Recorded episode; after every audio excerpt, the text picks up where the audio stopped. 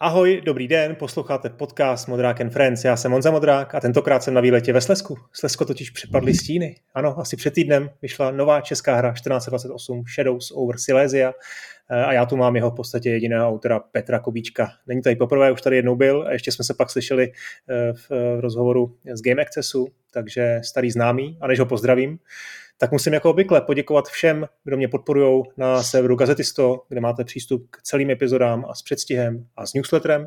No a za podporu děkuji taky studiu Warhorse. Tak jo, ahoj Petře, jak se máš, co teď hraješ?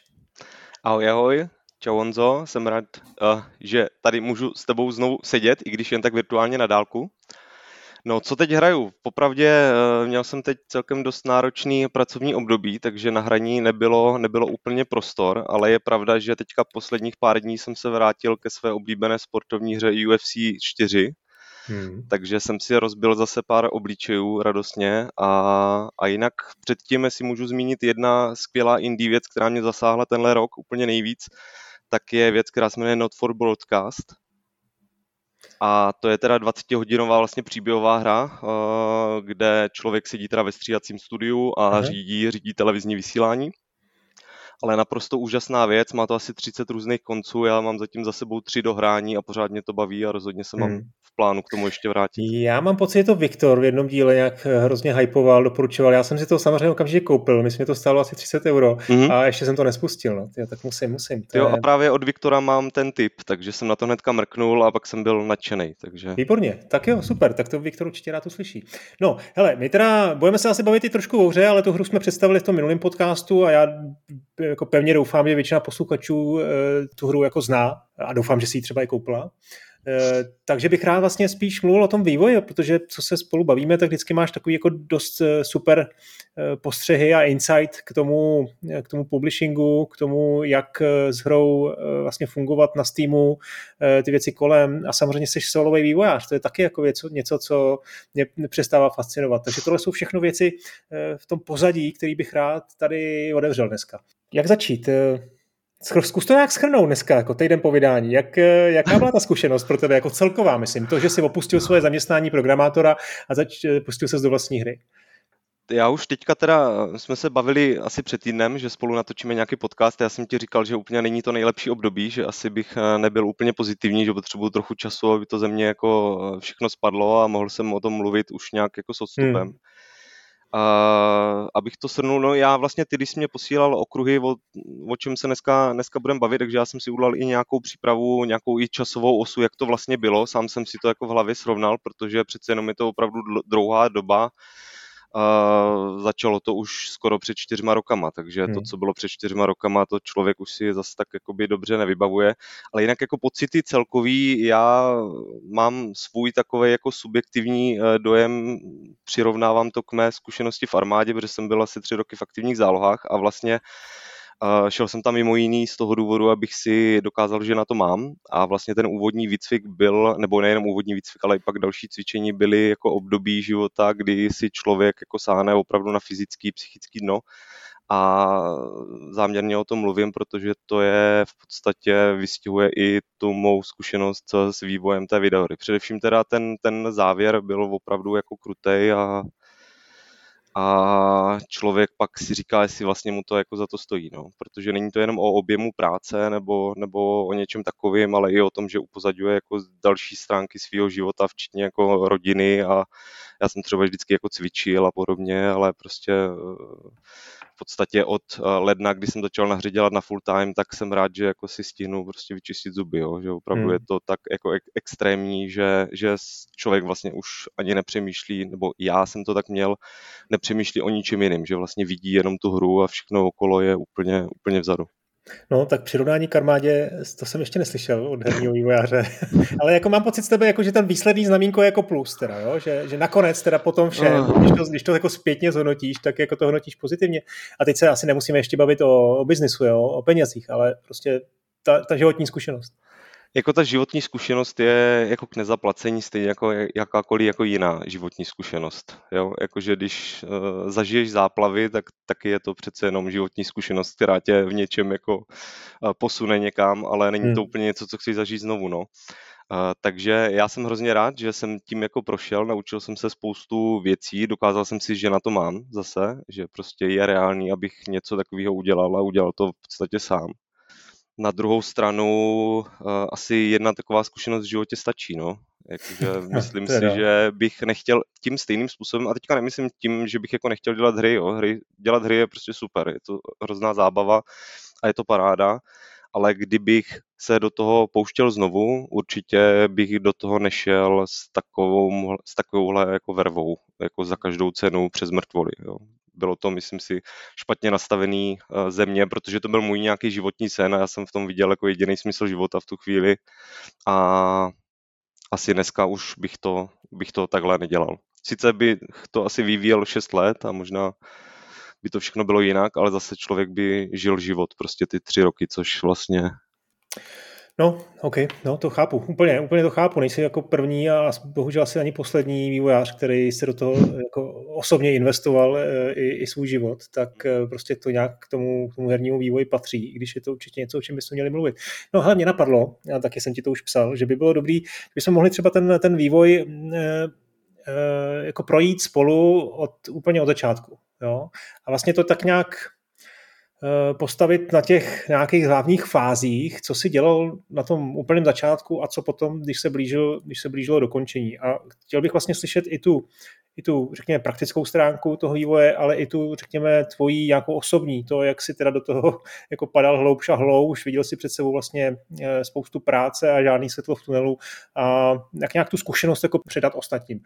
Tak, kde byl ten začátek? Říkáš čtyři roky zpátky. No já v podstatě ještě ti můžu říct, nevím, jsme se, jestli jsme se o tom bavili i, i minule, ale vlastně jaký byly motivace vůbec k tomu začít, začít něčím takovým. Já vlastně jsem hry dělal od malička, nebo snažil jsem se o to. Měl jsem za sebou spousty nedokončených prostě projektů, pár malinkých her vyšlo, vyšlo na telefony, tím jsem si jako prošel nějakým tím procesem, už jsem měl trošku představu, co asi jako to znamená, když to byly malé projekty. No a vlastně v té době, když jsem eh, začínal, nebo předtím, než jsem začal s Shadows, tak vlastně jsem chtěl skočit do nějakého trošku většího projektu. Už mi nestačily ty malé mobilní hry, ale říkal jsem si, ale chtěl bych dělat eh, prostě hru na PC, dělat něco trošku jako většího a, a podívat se, naučit se vlastně Unity. V té době jsem Unity moc jako ještě neuměl, přišlo mi to jako zajímavý engine, říkám, hele, na něčem se naučím, zkusím, zkusím si rozplánovat něco trochu většího. Zároveň v té době vlastně já jsem měl takový období, kdy jsem řešil, co dál ve svém jako pracovním životě, protože jsem byl v zaměstnání, kde už jsem byl dlouho, už jsem byl tak jako vyhořelý, chtěl jsem jako zkusit něco jiného a protože mě vždycky zajímal herní biznis, tak jsem prostě obcházel pohovory různých herních firm, ať už v Brně, nebo jsem zkoušel i v Praze, jestli by to nešlo třeba na remote nějakým způsobem přestěhovat do Prahy, jsem se nechtěl. A, takže jsem obešel pár těch pohovorů a vlastně všechny ty pohovory proběhly v podstatě téměř stejně. Poslal jsem životopis, bylo mi poděkováno za účast tím, že se někdo ozve, někdo se třeba neozval, anebo se někdo ozval a pak mi bylo řečeno, že prostě nejsem ten správný kandidát. Jo. Počkej, počkej, to jako u programátora trošku mě překvapuje, protože to je Ale já nemám... kde bych čekal i juniora, že po něm sáhnou. Jako no, tak to právě v té době úplně ne, protože já vlastně eh, jsem neměl ty zkušenosti zase tak velký, programoval jsem profesionálně asi tři roky, takže nějaká zkušenost jako byla, ale prostě nic extra. A já hlavně nemám žádný jakoby eh, background, co se týká vzdělání. Jo? Nemám vysokou školu, nemám žádnou školu zaměřenou na programování, všechno jsem se vlastně učil sám. Jo? Takže samozřejmě ta nedůvěra v těch firmách nějaká je a já to jako chápu, takže a zároveň zřejmě teda nebyly juniorské pozice, kam bych, kam bych mohl nastoupit. No. Hmm. Takže jsem v tu chvíli se rozhodl, že jako ne, neberu jako odpověď a že teda budu muset udělat něco pro to, abych eh, svých budoucí zaměstnavatele přesvědčil o tom, že jako mě chtějí ve firmě. Takže co je jako nejlepší, když nemáš jako zkušenosti, tak je jako nabrat zkušenosti a zároveň jako mít nějaký portfolio. A portfolio mých PD her prostě na mobily udělaných v GameMakeru v podstatě není úplně jako nic, eh, co by přesvědčilo Bohemku třeba, že mě jako chce do týmu. Takže jsem si říkal, ten větší projekt to je přesně to, co jako potřebuju, dát něco do portfolia, co bude jako zajímavý, bude to do jisté míry prostě úspěšný, bude to třeba dobře udělaný a bude to mít nějakou, nějakou jako hodnotu. Takže hlavně z tohohle důvodu já jsem se pustil do nějakého většího projektu. No a když jsem vymýšlel, co jako bych tak mohl dělat, tak jsem vlastně uh, procházel svoje deníčky, kde mám spoustu různých jako nápadů na hry a říkal jsem si, co bych tak jako, aby to nebylo ani moc velký, ani moc malý, aby to bylo tak jako akorát. Jo. Takže jsem si našel nějaký jednoduchý koncept o tom, jak vznikl ten nápad a o těch inspiracích už jsem mluvil jako na spoustě jiných míst. Každopádně jsem si sepsal uh, podle rad, uh, nevím, jestli tehdy už běžely tvoje podcasty, ale každopádně uh, jsem předtím, než se do toho pustil, nastudoval spoustu přednášek z GDSK, spoustu chytrých článků od chytrých lidí, co to umějí. Říkal jsem si, je potřeba udělat nějaký ten one-pager, říkali, one-pager musíš mít, říkám super, začneme one-pagerem, jo? takže jsem si udělal ten one-pager, naplánoval jsem si, jak ta hra by měla vlastně jako vypadat, jaký by měly být ty klíčové selling points, jo, co, co vlastně tam chci mít jako unikátního, proč by lidi měli tu hru hrát. A pak jsem se pustil do vývoje vlastně prototypu. Udělal jsem jednoduchý, krátký level, který vlastně v sobě měl veškeré ty části z toho one pageru, to znamená ty popsané základní mechaniky, ty, ty věci, které jsem tam chtěl mít a byl hratelný asi na 10 minut, prostě 10 minutový průh, takový průh, říká se vertical slice, ale tohle bylo ještě jako menší vlastně, jo, ale byl to takový jako už průřez, i když prototyp, tak pořád tam byly vlastně veškeré ty herní mechaniky už nějakým způsobem implementované. A protože jsem si říkal, že jsem přece jenom jako Jouda, moc tomu nerozumím, takže by bylo fajn jako to někomu ukázat, aby mě řekl, jestli to jako vůbec má smysl v tom nějak pokračovat, nebo jestli mám otevřít deníček znovu a hledat prostě nějaký jiný nápad. Takže jsem, eh, já jsem ve skupině Retronation vlastně na Facebooku, kde jsou, kde jsou lidi, co je zajímají staré hry a já vlastně i součástí toho vlastně konceptu mělo být trošku jako návrat k tomu, k tomu old schoolu, k tomu retru, respektive k tomu, co mě na hrách vždycky dřív jako bavilo. Jo? A to je prostě výzva, to, že se to musím naučit, to, že prostě musím překonávat nějaké překážky a to, že je to jako těžký. To mě u dnešních her, i když jako jsou výjimky, tak prostě všeobecně uh, hry se stávají čím dál jednoduššíma, takže jsem chtěl jít jako opačnou cestou. No a právě Retronation jsem si říkal, to je přesně moje klíčová uh, cílová skupina. Člověk prostě 35 a 30, který už má něco jako odehraného a chybí mu ty jako starý zážitky z těch her, který hrával a chtěl by si zahrát něco nového.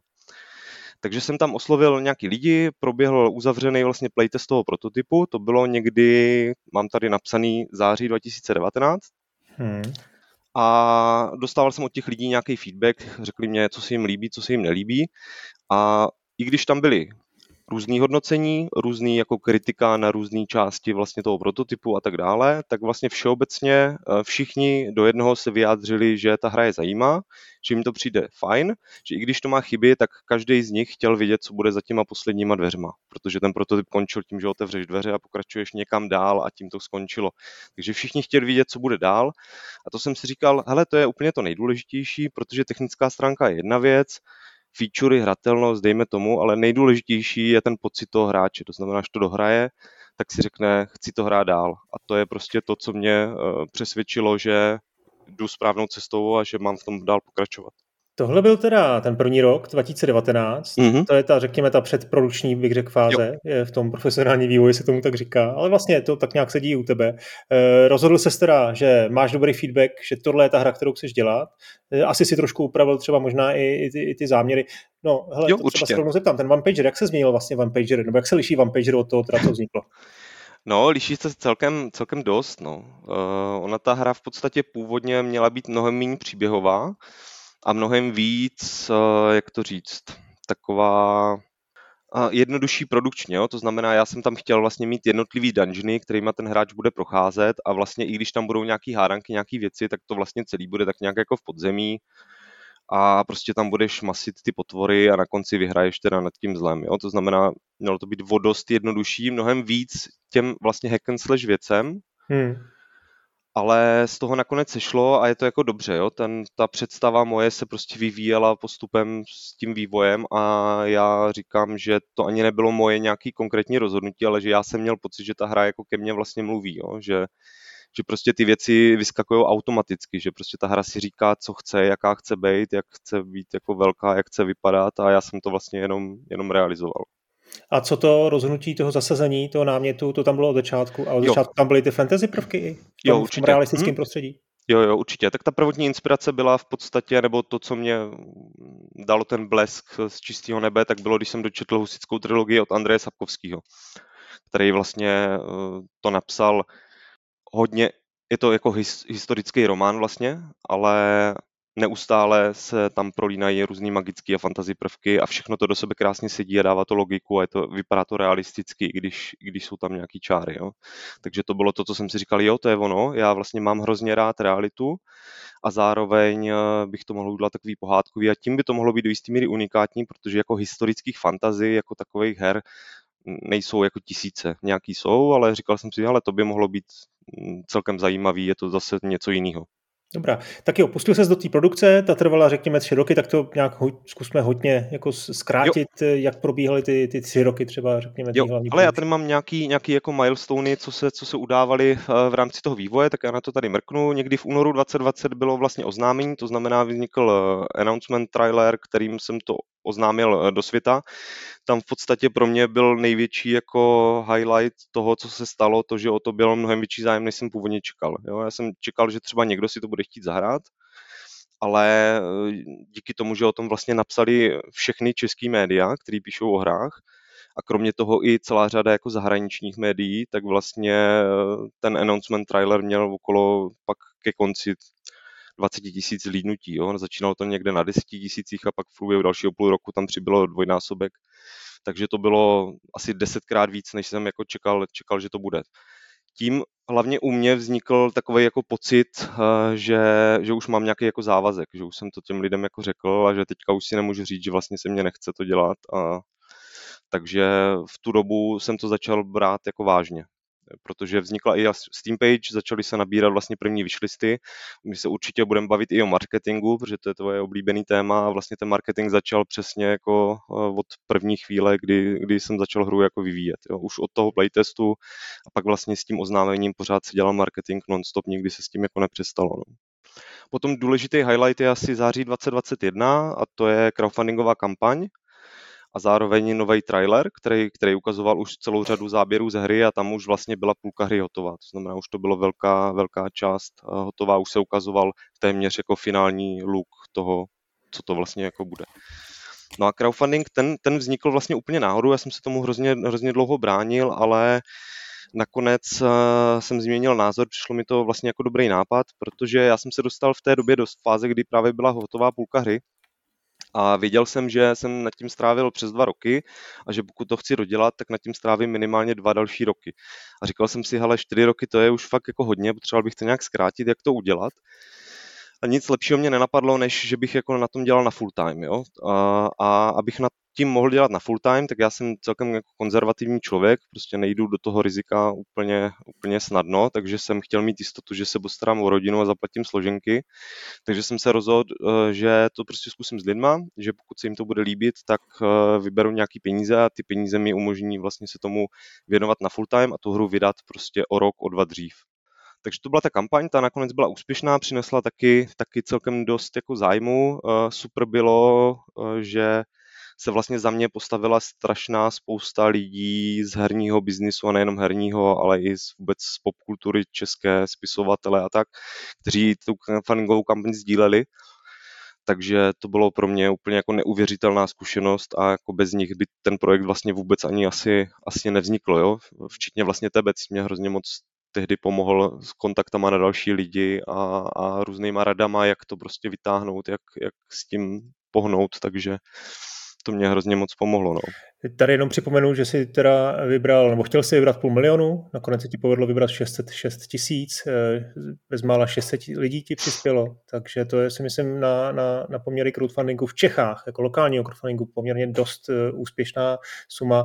Těžko říct, jestli by byla úspěšná i dneska, on se to, ten crowdfunding dost posouvá, myslím si, že se dost i komplikuje, zejména teda ten, ten Kickstarterový eh, pro, pro klasické digitální hry. Eh, ale jasně, takže ty jsi získal 600 tisíc, to je něco, co ti poskytne nějaký čas na to, na to prostě dělat to full time a zaplatit ty složenky, jak jsi říkal. Jasně. Eh, a zároveň to je závazek, tam už se fakt to nedá věcovat. Hmm. Tam, tam už to bylo ve fázi, kdy, jak říkám, byla půl, hotová půlka hry, vlastně veškeré herní mechaniky byly prostě hotové. Tam jediné, co zbývalo, tak dodělat ten zbytek toho kontentu. To znamená, já už jsem viděl, že jako to je reálný, že to je realistický, že to jako funguje, že tam není, není vlastně co řešit. Uh, chvíli vlastně po dokončení té kampaně, uh, někdy listopad, prosinec už vycházelo první early access demo vlastně pro backry. To znamená, já už jsem ten produkt vlastně měl, takže jsem si nebyl ani, neměl jsem nějaký obavy nebo nějaký rizika, že bych to jako nedotáhl, to, to jsem měl srovnaný, jinak bych do toho nešel. No. Hmm. No, tak to je vlastně těsně, to je téměř na den přesně před rokem a mm-hmm. pokračovalo dál? Co tam máš ještě napsaný za, za milestone? No pak to klíčový určitě bylo právě ten, ten early access, jo, protože já vlastně od, od začátku tam byli nějací dobrovolní testeři, který jsem vlastně získal z té skupiny té, toho prvního třeba playtestu a, a potom ještě dalšími třeba kamarádi, bývalí kolegové a, a i cizí lidi, co se náhodně různě ozývali.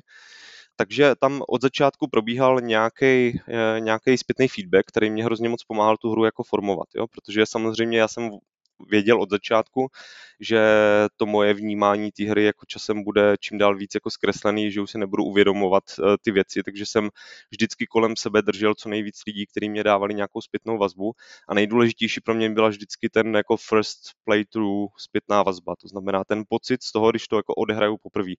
A vždycky jsem tahal primárně ne technickou zpětnou vazbu, to je prostě věc, která jde vždycky vyřešit, ale vždycky mě nejvíc zajímalo, a jaký z toho jsi měl pocit, jako bavilo tě to, měl strach, jo, byl frustrovaný třeba a tak dále, takže vždycky ty emoce, to bylo to, co jsem se z nich ta, snažil tahat.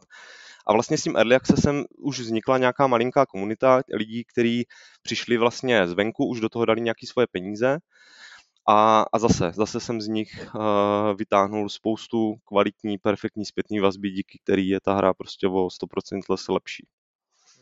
A vlastně to vydrželo až, až vlastně do vydání hry, uh, protože kromě teda nějakého krátkého early access dema, tak tam vlastně uh, si lidi v kampani koupili přístup do alfy a do bety a vlastně postupně uh, nakonec jsem se rozhodl i po dohodě s nima, že to budeme vydávat epizodicky, takže jim dám vždycky každý měsíc jednu až dvě kapitoly a oni vlastně si to odehrajou, dají mi nějakou zpětnou vazbu a tak. Takže postupně se takhle dostávali uh, k celé té hře a postupně se to formovalo a, a někteří se stali opravdu hodně angažovaní a odehráli tu hru prostě několikrát, byť je to prostě lineární příběhová adventura. Hmm. No, eh, ty říkáš asi velmi správně, že si ty technické feedbacky eh, měl na vedlejší koleji, ale to se, myslím, poměrně eh, s tím blížícím se vydáním musí taky změnit, že jo? Ty už potřebuješ, aby ta hra fungovala, aby byla bezchybná. Tak jak to vlastně vypadalo potom, když už bylo do, do vydání třeba půl roku nebo tři měsíce? Hmm. Jo, já v podstatě až, až k těm třem měsícům možná, nebo i, i kratší čas, protože fakt technické věci, já vlastně měsíc před vydáním ještě nebyl hotový jako content, to znamená, tam se opravdu jako dodělával vlastně psaní závěru, jo, jakože opravdu jsem psal tu pointu celé té hry, jsem psal měsíc jako uh, před vydáním, což je takový jako vtipný trochu. To je, to je dost. Ale prej to není až tak úplně jako neobvyklý, takže uh, proč no. ne, no. Kdy jsi vlastně, kdy jsi vlastně stanovil datum vydání? Uh, jo, datum vydání Ono se to trošku proměňovalo hlavně jako na začátku, protože tam jsem neměl úplně jako dobrý odhad, ale od té crowdfundingové kampaně jsem uh, říkal v podstatě už uh, datum vydání a že to bude září 2022. To znamená, to jsme, to jsme viděli. Téměř se to trefilo.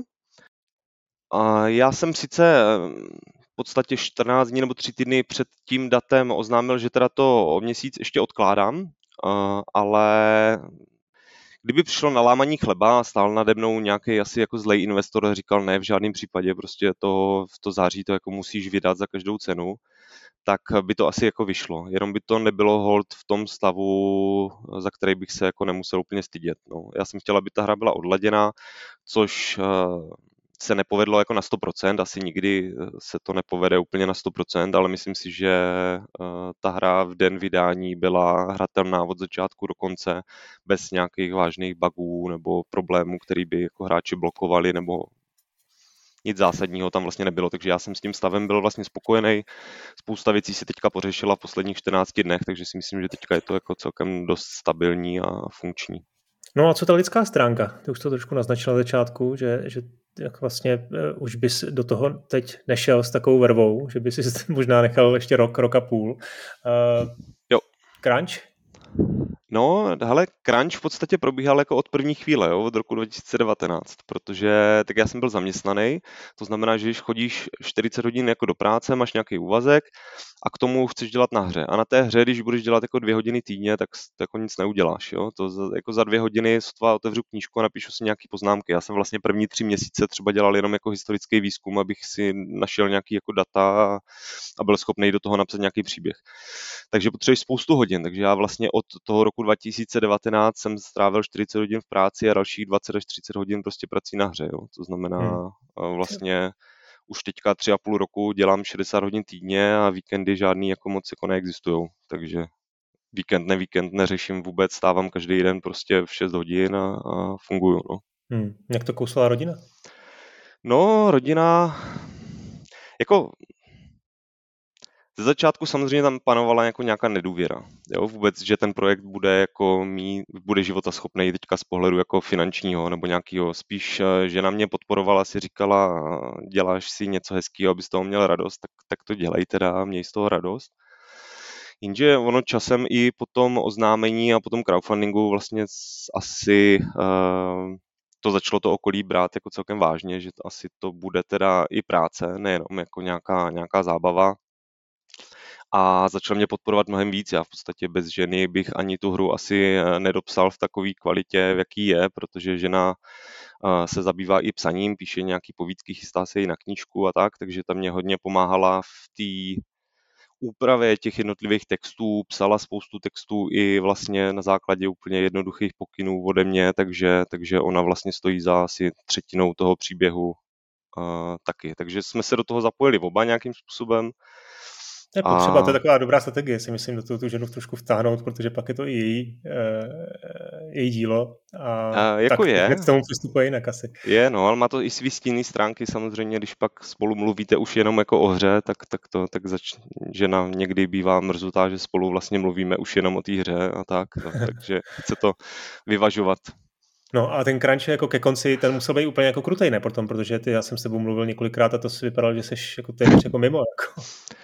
No, ale já jsem hlavně měl víc jako stresu, než že by to bylo jako moc, moc té práce. Jo? Ten počet těch hodin se jako trošku zvýšil, tak možná jsem se dostal na 70-80 hodin za ten týden, jako poslední nebo dva, tři, čtyři týdny, ale tam hlavně já jsem měl velký jako stres psychický z toho, že už vyšla třeba ten poslední týden před vydáním. Jo? Já jsem vlastně rozeslal review verze a, a potřeboval jsem, aby fungovaly, ale třeba nebyla hotová ještě prostě Němčina. Jo? Byl tam prostě ze 70% překlad jenom, takže jsem musel už novinářům napsat, hele, německy mm, nepůjde to, jo? bude to až den vydání. A, a samozřejmě řada chyb, o kterých jsem viděl a něk, věděl, a některý z nich byly trošku jako kritičtější a vlastně před vydáním jsem tu hru musel si sám pořádně otestovat, protože dobrovolníci ani, ani backři prostě neměli prostor na to, to odehrávat celý od začátku do konce, takže sice tomu věnovali jako desítky hodin, ale prostě to nebylo dost, takže jsem musel se tomu věnovat sám. Takže jsem tu hru dvakrát odehrál tam a zpátky a vždycky z každého průchodu jsem samozřejmě měl několik stran jako zapsaných různých problémů a malých glitchů a velkých glitchů a podobně. Takže ten stres jsem měl hlavně z toho, že prostě posílám review verzi a teďka to není úplně jako dokonalý, tak jak bych si představoval, tak jsem neviděl, jak k tomu ti novináři přistoupí. Někteří k tomu přistoupili v pohodě a třeba mě psali i a ptali se, jestli je to bug, dokonce některý bugy nahlásili a podobně, takže se díky nim fixli, takže super. Takže nakonec to nebylo tak hrozný. No a zároveň jsem měl jako úplně ten největší stres ze Steam review procesu, jo, který prostě probíhal už někdy od 20. září asi a, a prostě do dne vydání vlastně nebyl, nebyl hotový. To znamená, já jsem sice dodělával hru, ale pořád jsem neměl jako zelený štempl na to, že tu hru vůbec jako můžu vydat. No takže to byl taky velký stres, protože samozřejmě, když komunikuješ s velkou korporací, tak ti nikdo jako neodpoví za 10 minut, jo, ale eh, já jim odpovím za 10 minut, ale odpověď se dozvím za 3, 3 dny třeba, takže je to pak eh, takový horší. A navíc jsme tam měli nějaký, si myslím, komunikační problémy, protože jsme si, já jsem aspoň teda nerozuměl tomu, co po mně se vlastně chce a co mám jako udělat a byly to takový spíš jako byrokratické věci, takže z toho jsem měl velký stres, stres, že vlastně ani hru nevydám kvůli kvůli nějakým slůvkům v Major a, Content a, Description. A, a, dobře, a v čem tam byl, jestli můžeš aspoň naznačit, v čem tam byl problém, protože já mám pocit, že ty, ty, ty uh, guideliny z týmu nejsou moc přísný, že nějaký erotický obsah, který máš ve hře, tak uh, vlastně není jako issue. Uh, co, tam, co tam byl teda za problém? Jo, tak tam nebyl problém s tím obsahem jako takovým. Jo? Já v podstatě, jak říkám, ten proces začal už někdy uh, toho 20. září a vlastně jediný problémy nebo jediný věci, které jsme řešili, tak byla podpora gamepadu, která prostě jsem měl na Steam stránce označený, že teda je plná podpora, eh, ale prostě po review procesu oni zjistili, že vlastně nejsi schopný se dostat na ikonky sociálních sítí v hlavním menu gamepadem, jenom myší a zároveň, že nejsi schopný ukládat hru, protože to po tobě chce samozřejmě napsat jméno té, jméno té pozice. To znamená, nemůžeš jenom na gamepadu uložit hru. Takže tohle jsem říkal, aha, jo, jasně, na, na to jsem zapomněl prostě v průběhu toho vývoje, tak uh, oni mi i radili, hele, dej to pryč, prostě po vydání kdykoliv doděláš, teďka se tím jako nezabývej, takže jsem to udělal, dal jsem to pryč. Jenže jsem to zaklikl jenom na jednom místě, ne na druhém místě, takže tohle se vracelo prostě třikrát zpátky, ale to byla vlastně jako drobnost. Věděl jsem, co se po mně chce, odstranil jsem to z té Steam stránky, aby to teda neprezentovalo hráčům, že mají plnou podporu Gamperu, když to není pravda a dalo se to pryč. No a druhý vlastně jediný issue, který tam byl, tak byl Major Content Description, neboli jako obsah popis obsahu pro dospělé se to jmenuje, jmenuje česky. A tam já jsem měl nějaké věci, které jsem si jako upřímně myslel, že jako budou dostatečný, takže jsem tam napsal, že se tam mluví prostě, je tam nějaký sexuální obsah, pije se tam alkohol a nadává. Jo, takže to jsem tam dal, jenže uh, s tím potom, co teda zkontroloval některé ty části, oni chtěli dokonce k tomu sexuálnímu obsahu mít konkrétní savey a chtěli to vidět, jak to teda jako vypadá, takže jsem jim posílal savey, oni na to koukli a řekli, ale ten obsah eh, je podle nás nedostatečný, musíš zákazníkům říct jako konkrétně, co tam prostě je. Takže se jim nelíbilo, že tam je jenom slovo violence, násilí, eh, nedostatečný, chce to extrémní násilí, protože jim některé ty scény přišly jako extrémní. Říkám, OK, přidám. Jo, pak se tam zjistilo, že vlastně v jedné scéně hráč může narazit jako na sebevraždu, ale tuhle informaci tam napsanou jako nemám. Jo. Sice se to nestane každému vždycky a je to prostě scénka, která zabere 10 vteřin, ale prostě musí to tam být napsaný tak jsem to přidal. No a další věc byl, se týkal toho sexuálního obsahu, tam se prostě řešil, že tam nestačí jenom sexuální obsah jako takový, ale že tam musím napsat, že tam je nahota, jsou tam sexuální akty a že je tam dokonce jakoby non-consensual sex, to znamená jakože... To, no. Přesně tak. Takže jsem všechny tyhle slůvka musel do toho, do toho uh, popisu vlastně přidat a až potom teda došlo naštěstí k tomu schválení. Nejsem si úplně jistý, že to bylo opravdu s jejich úplným jako souhlasem. Uh, možná jsem na ně vyvinul tlak, když si ode mě přečetli 30 zpráv urgencí, takže možná se rozhodli, že už mě radši nechají být a, a schválili to protože jsem jim tam i psal, že třeba takový Kingdom Come, který ten obsah pro dospělý má, si myslím, na podobné úrovni jako já, ale navíc je to realistická hra, ukazuje to celkem jako detailně, takže vlastně tam má napsaný jenom uh, sexuální obsah a všeobecný obsah pro dospělé. Jo, a hmm, žádný já konkrétní pocit, slůvka. Jo. jo. já jsem to totiž eh, zaznamenal už nějakou, eh, nějakou jako reakci, občas trošku třeba vášnivou na, na to, že jsou ty, ty informace nedostatečné ze strany hráčů a samozřejmě já si myslím, že ten hate eh, nesměřuje na Valve, jo, ten směřuje na ty vývojáře. A trošku mi přijde, že tady vlastně ten Steam chtěl uh, trošku chránit sebe, nebo v tom smyslu, vlastně měj v té hře, co chceš, ale hlavně to tam napiš, napiš tam explicitně, protože když tam napíšeš obecně, eh, prostě ty lidi se na tebe budou vozit a média a jo, rozumíš, na sociálních sítích budou nějaké negativní reakce, takže nakonec to dopadlo dobře a schválili to vlastně v den vydání, ale trošku jako pozdě, ne? Ten den vydání, den vydání vlastně... no, ale 12 hodin asi, asi tam byl odstup, protože oni mají jinou časovou zónu, takže samozřejmě si k tomu přes noc, eh, nebo já, když jsem vstal ráno a napsal jsem jim 20 zpráv urgencí, tak si to nikdo hmm. nepřečetl, než tam někdo nevstal, no a pak se asi vyděsili a rychle klikli schválit. No, tak to je, to je no. napínavý konec, to je zajímavé. Jo, jo, to, to, to musí být no. strašný stres, no. Jo, mně ani tak nešlo o to, o to jako že bych tam měl napsat nějaký slůvka navíc, jo, to je prostě úplně podružný. Jasně. Tam bylo problém prostě komunikační, že on, jak je to asi korporát, tak prostě mě ten člověk, který mě to vracel z toho review procesu, tak mě tam vykopíroval prostě odstavec, že popis obsahuje jako nedostatečný a hotovo. Jo? Takže jsem tam měl dvakrát prostě stejný odstavec a neviděl jsem, co se po mně jako chce, který hmm. slovo jim tam jako chybí, protože já subjektivně jsem měl pocit, že je to dobře popsaný, že prostě už není co víc tam jako napsat. Jo? Takže jsem vždycky hádal v, mezi těma slovíčkama, který tam v tom stejném popisu přibyli navíc nebo ubyli, co asi teda mám teďka jako tam dát a opravdu náhodně jsem to upravoval, abych se dostal k tomu výsledku, který oni chtějí. No. Hmm. Ale teď už vlastně možná trošku nakousneme ten marketing, ale ještě než, než úplně do toho říznu, tak se chci zeptat, co tě vedlo k tomu, že si jako solový vývojář se rozhodl teda implementovat eh, plný český dubbing. Tam to ještě jako dokážu pochopit, řekněme, jako ne úplně, řekněme, eh, věc, která dává ekonomický smysl, ale že prostě se český vývojář eh, cítil tu podporu těch x stovek hráčů na, na, na tom hit-hitu a tak ti to dávalo smysl.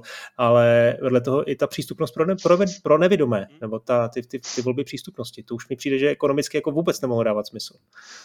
Ale rychle k tomu dubbingu, já v podstatě ten dubbing už s kampaní na Hiditu se oznamoval jako, že bude, jo? takže tam, tam to hmm. ani nebylo, nebylo nějak kvůli tomu. Já vlastně po prvním tom oznámení, tak jsem dostával nějakou zpětnou vazbu, můžu říct, nebo jak to říct, nebo hate prostě od lidí, kterým se to jako nelíbilo po tom oznamovacím traileru a neustále pořád dokola se opakovalo to, hele, česká hra v vozovkách, jo, jakože je to česká hra, ale nemluví česky, jak to, že tam není dubbing, jak to, že tam není tohle.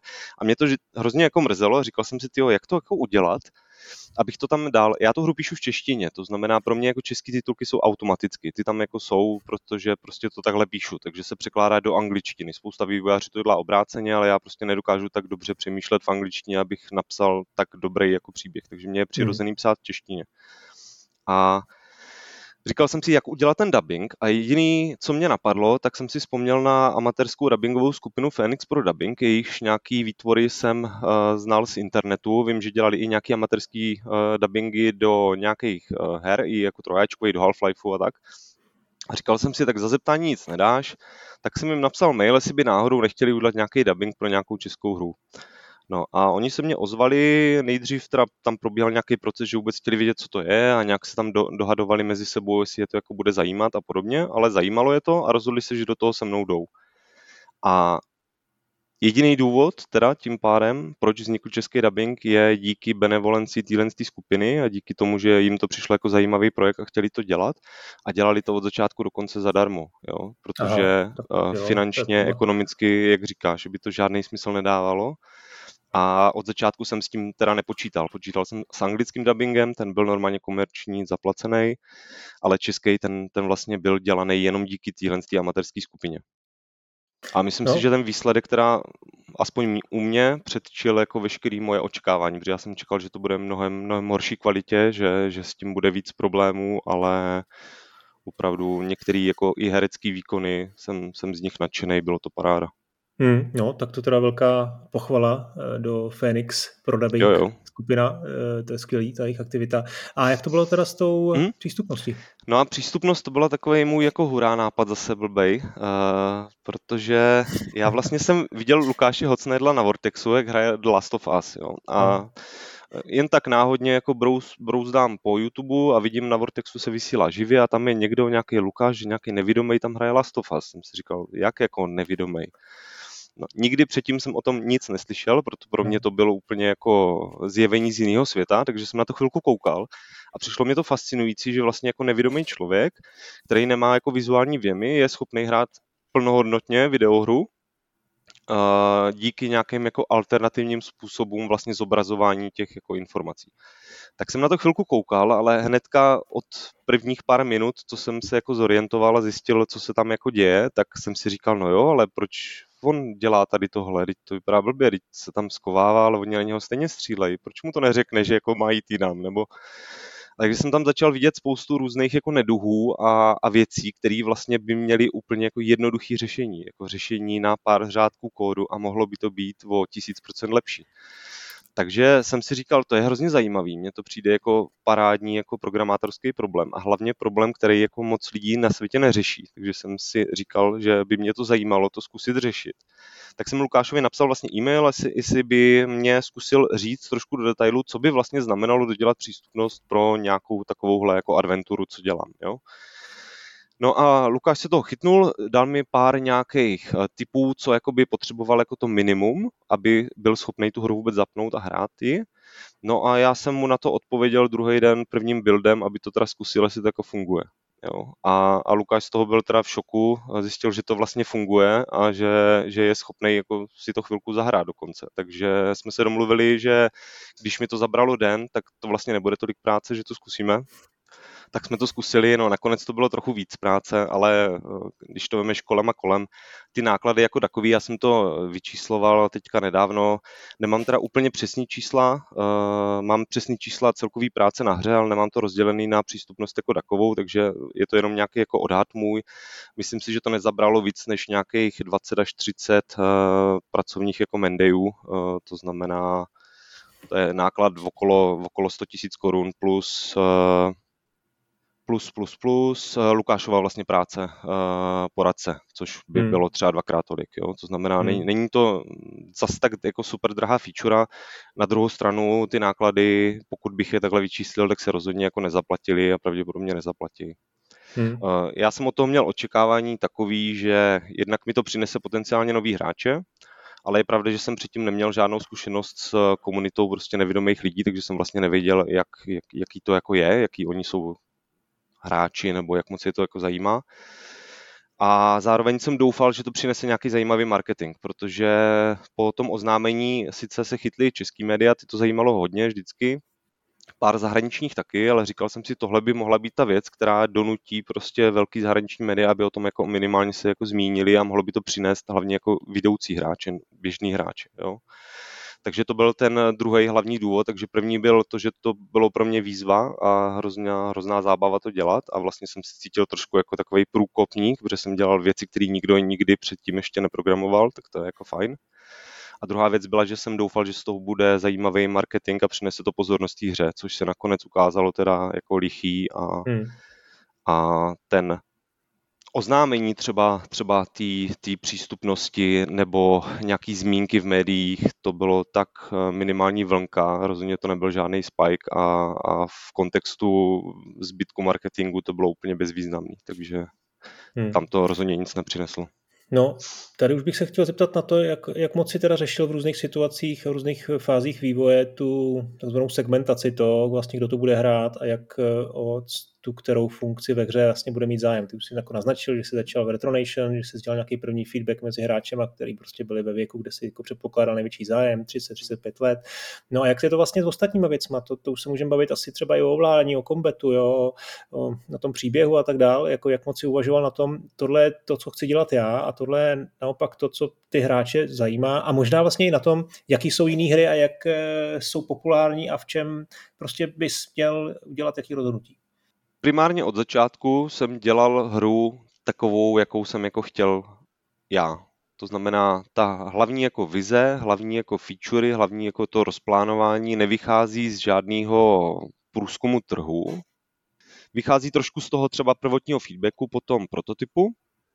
Eh, ne, že bych neposlouchal cizí lidi vůbec, to jako rozhodně ne, ale nechtěl jsem dělat hru, kterou bych sám jako nerad hrál. To znamená, jako určitě to hlavní slovo jsem mělo vždycky moje jako vnitřní já a můj jako pocit, co je jako dobrý a co je špatný. No a sekundárně to určitě byl nějaký feedback od těch lidí. Největší část toho feedbacku byla určitě od backerů z té crowdfundingové kampaně, a druhá velká část potom byla od těch jako dlouhodobějších uh, testerů, kteří tu hru hráli. Ale ne všichni byli úplně jako cílovka, někteří z nich třeba vůbec jako příběhové adventury jako nehrajou a nezajímají je. Takže tam člověk musí trošku bruslit a hledat ten jako vhodný feedback a eliminovat ten, který je způsobený nějakou jako subjektivní preferencí.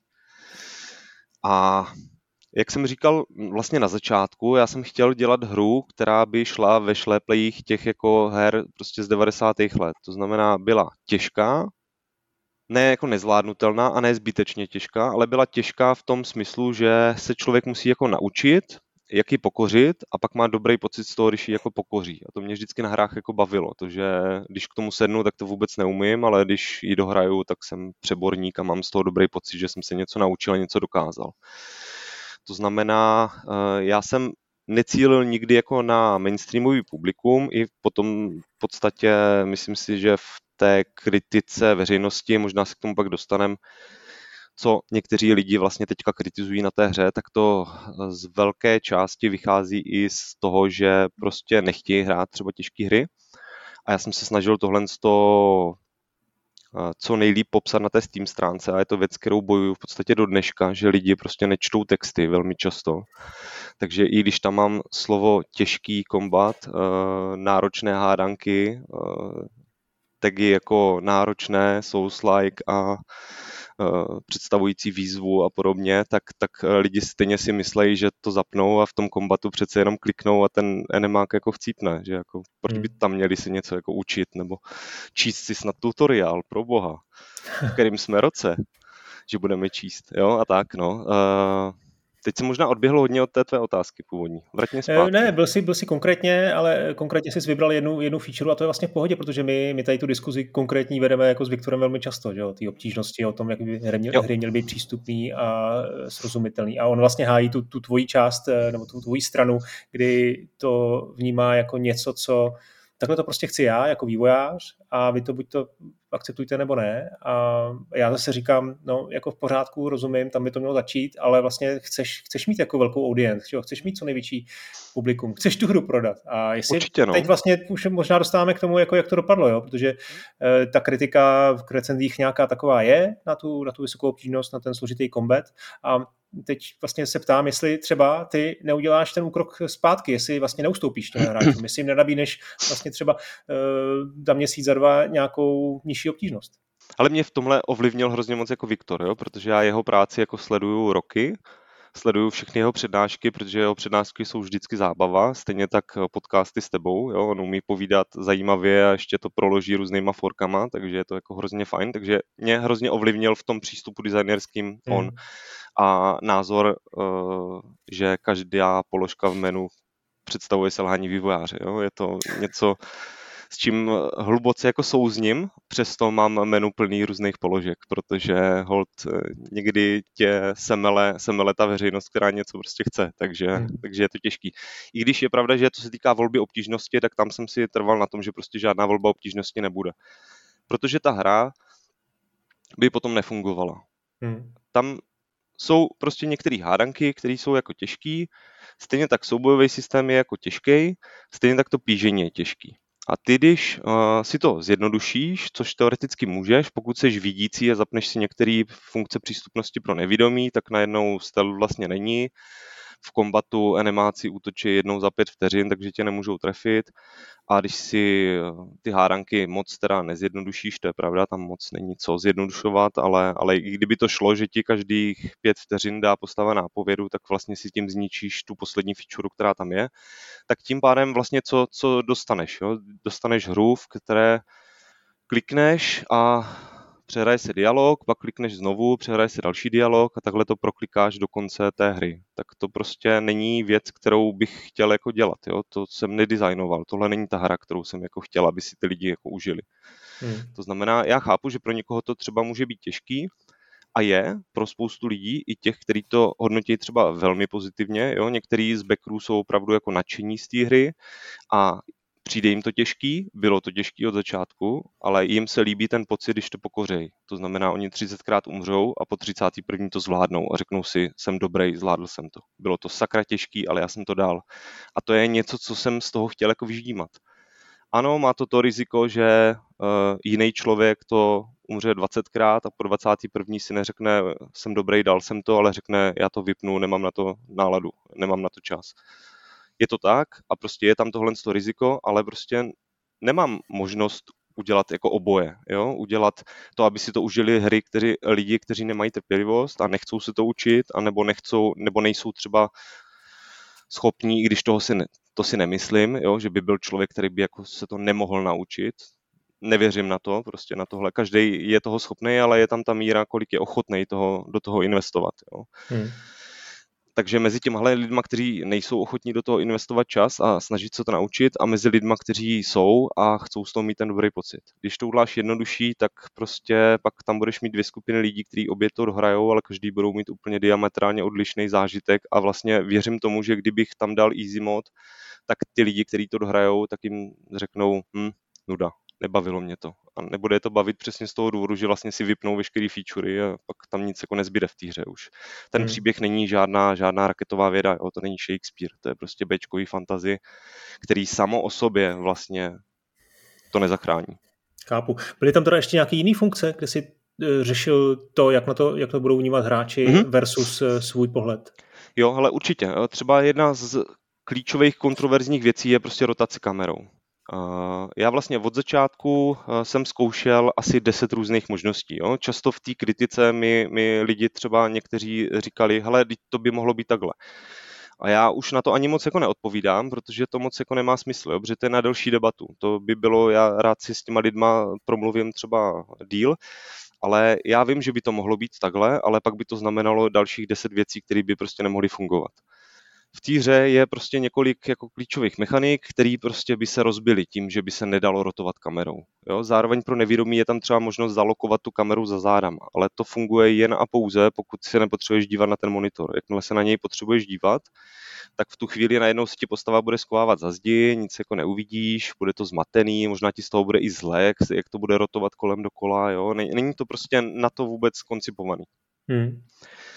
Takže tohle byla jedna z věcí, kterou jsem neustále řešil, jak to jako udělat jednodušší a jak vlastně se přiblížit tomu jako mainstreamovému způsobu ovládání. Ale zjistil jsem, že vlastně jsem na trhu nenašel hru, která by něco takového podobného řešila. Respektive našel jsem asi dvě nebo tři. Jo. Uh, protože já vlastně nemůžu tu kameru mít jako zalokovanou v jednom, v jednom pohledu, protože ten level design jako takový je od začátku dělaný na to, aby s tou kamerou mohl otáčet. To znamená, ty kdybys šel jedním směrem neustále, tak buď tu postavu neuvidíš, anebo prostě předměty, které jsou za zdí, bys jako neviděl. Takže by tam muselo být nějaké jako zprůhledňování a podobně. To jsem tam jako nějakou dobu měl, ale prostě to nefungovalo. Vypadalo to hnusně, Uh, nenávidím takový efekt, který uh, funguje, ty když dáš vlastně kolem postavy nějakou jako kouli průhlednou, která zajišťuje průhlednost těch objektů okolo, tak vlastně to má riziko to, že když ty zprůhledníš třeba zeď, tak najednou ten hráč jako vidí, že uprostřed té zdi je jako prázdnota, jo? že hmm. jako tam není zeď. Ty bys musel mít modely, které jsou jako by se nějak doplňovaly, jo, otexturovaly v těch místech, kde se to přeruší, což je prostě pro mě úplně jako technicky nereálný, jo. A, a u jiných her, který to takhle řeší, třeba ten poslední King Arthur, uh, tam vlastně je taky izometrický pohled, taky rotace kamerou a vlastně oni řeší to, že není vidět postava přesně tady tímhle způsobem. A já když na to koukám, tak mě strašně jako ruší z imerze a otravuje mě to, že vidím jako díry uprostřed zdí a, a různé takové věci. Takže to jsem tam nechtěl přesně z tohohle důvodu. Jo. Zároveň rotace kamery jako otáčením kolečka mě přišla ten nejmenší možný jako effort, který můžeš jako udělat. Je to nejmenší jako fyzická aktivita. Druhá varianta je, a to chtěli lidi po demu, který se zveřejnilo na Steam Next testu, říkali, hele, ale tohle prostě není industry standard. Industry standard je, že stiskneš kolečko a táhneš doleva doprava. Já jsem jim říkal, ale jo, super, ale jak to jako uděláš u kombatu?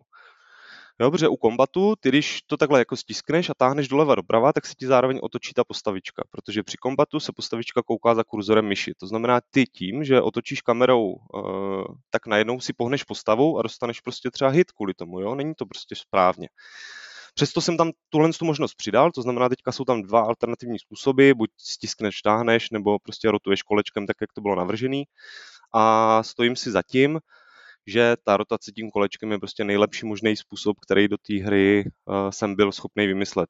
Určitě existují lepší způsoby, ale žádný, jsem nenašel nikde ani v jiné hře a možná jsem jenom špatně hledal. A nevymyslel jsem ho. No. Ale jak říkám, těch věcí v prototypu se zkoušelo obrovské množství a vždycky se narazilo na něco, co vlastně blokovalo ty ostatní featurey, ať už je to ten kombat, hmm. nebo prostě potom stealth, jo, a tak dále, no. Eh, co ten gamepad? Když se kouknu na screenshoty, mám pocit, že to je hra, kterou bych skoro chtěl asi, no, no jako, která by měla být velmi slušně ovladatelná na gamepadu. Eh, a vlastně pro tebe, jestli jsem to pochopil dobře, tak to bylo spíš něco, jako aby to tam bylo. No. Ne, ne, ne, vůbec. Ne? No, gamepad od začátku byl jako stejná priorita jako klávesnice a myš, protože já jsem toužil potom, toužím potom pořád, jako tu hru vydat i jako na konzole. To znamená, tam to prostě musí fungovat na gamepadu. A funguje to, tam otáčení kamery je zase prostě na dvou tlačítkách uh, nějak namapovaný. Je to zase trošku jinak jako vymyšlený. Uh, někteří lidi říkají, že se jim to hraje parádně na gamepadu a blbě na klávesnici, někteří to mají naopak a někteří říkají, že jim je to jedno, že se jim to hraje dobře na obojím. Já se řadím mezi ně, mně je to v podstatě úplně fuk. OK, OK. No, hele, tak pojďme na ten marketing. Mně se na to líbí, že kromě toho, že jsi jako solový vývojář, tak jako vždycky, když jsme se o tom bavili, tak eh, jsi měl eh, hodně, hodně velký insight do toho marketingu, přemýšlel jsi nad tím a dělal jsi to jako pořádně. Jsem měl ten pocit, že si to jako fakt nastudoval a snažil se kontaktovat ty novináře a všechno. Tak uh, zkus nějaký jako big picture, jo? jak jsi k tomu přistoupil. Jo, no já právě od začátku, tak jak říkáš, jo, že já jsem teďka možná to trošku rozporoval, že jako eh, jsem nechtěl měnit věci na základě některého feedbacku, ale jenom abych to rychle teďka doplnil, tak to nebylo z toho důvodu, já jsem možná zapomněl tu pointu v tom předchozím povídání, že to nebylo z důvodu, že bych jako nechtěl něco měnit pro lidi, aby se jim to líp hrálo, ale eh, hlavně jsem to nechtěl dělat, protože vím, že by to rozbilo jiný části hry, to znamená, že to vlastně nebylo možné realizovat, ten feedback, nebo jsem nenašel způsob, jak to udělat.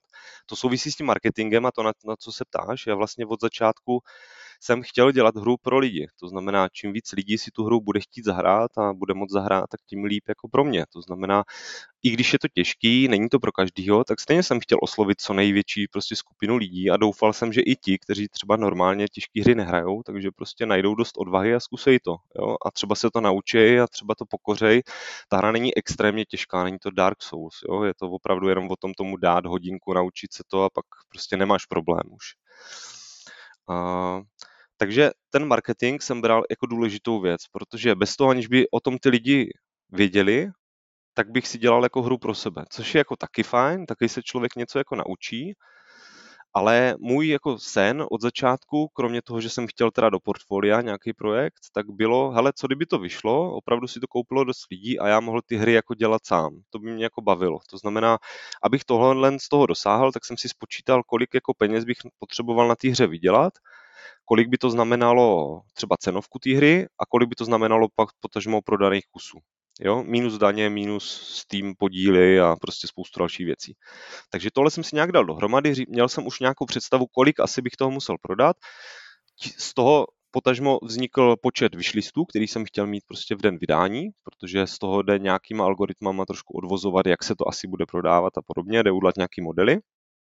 Takže jsem do toho marketingu vlastně šlápl od začátku, no. A, ale dělal jsem to tak nějak jako po svým pocitově trochu teorie jsem si nastudoval, ale vlastně jsem se to snažil dělat tak, jak kdybych já byl novinář, eh, jak bych asi chtěl, aby to jako vypadalo, jo ne vždycky to bylo jako snadný, zároveň jsem se lidí, kteří byli ochotní se se mnou bavit, tak jsem se jich ptal, jak se to asi jako dělá. Hodně mi pomohl třeba už ke konci, ke konci vývoje Dominik z eh, Ashborn Games, který se sám nabídl, že by mě s tím pomohl. On tam vlastně dělá marketing, takže mi dal spoustu zajímavých rád, pomohl mě právě s tím modelováním těch prodejů a tak, takže jsem se od něj dozvěděl o obrovský kotel dalších informací, které jsem jako mohl využít.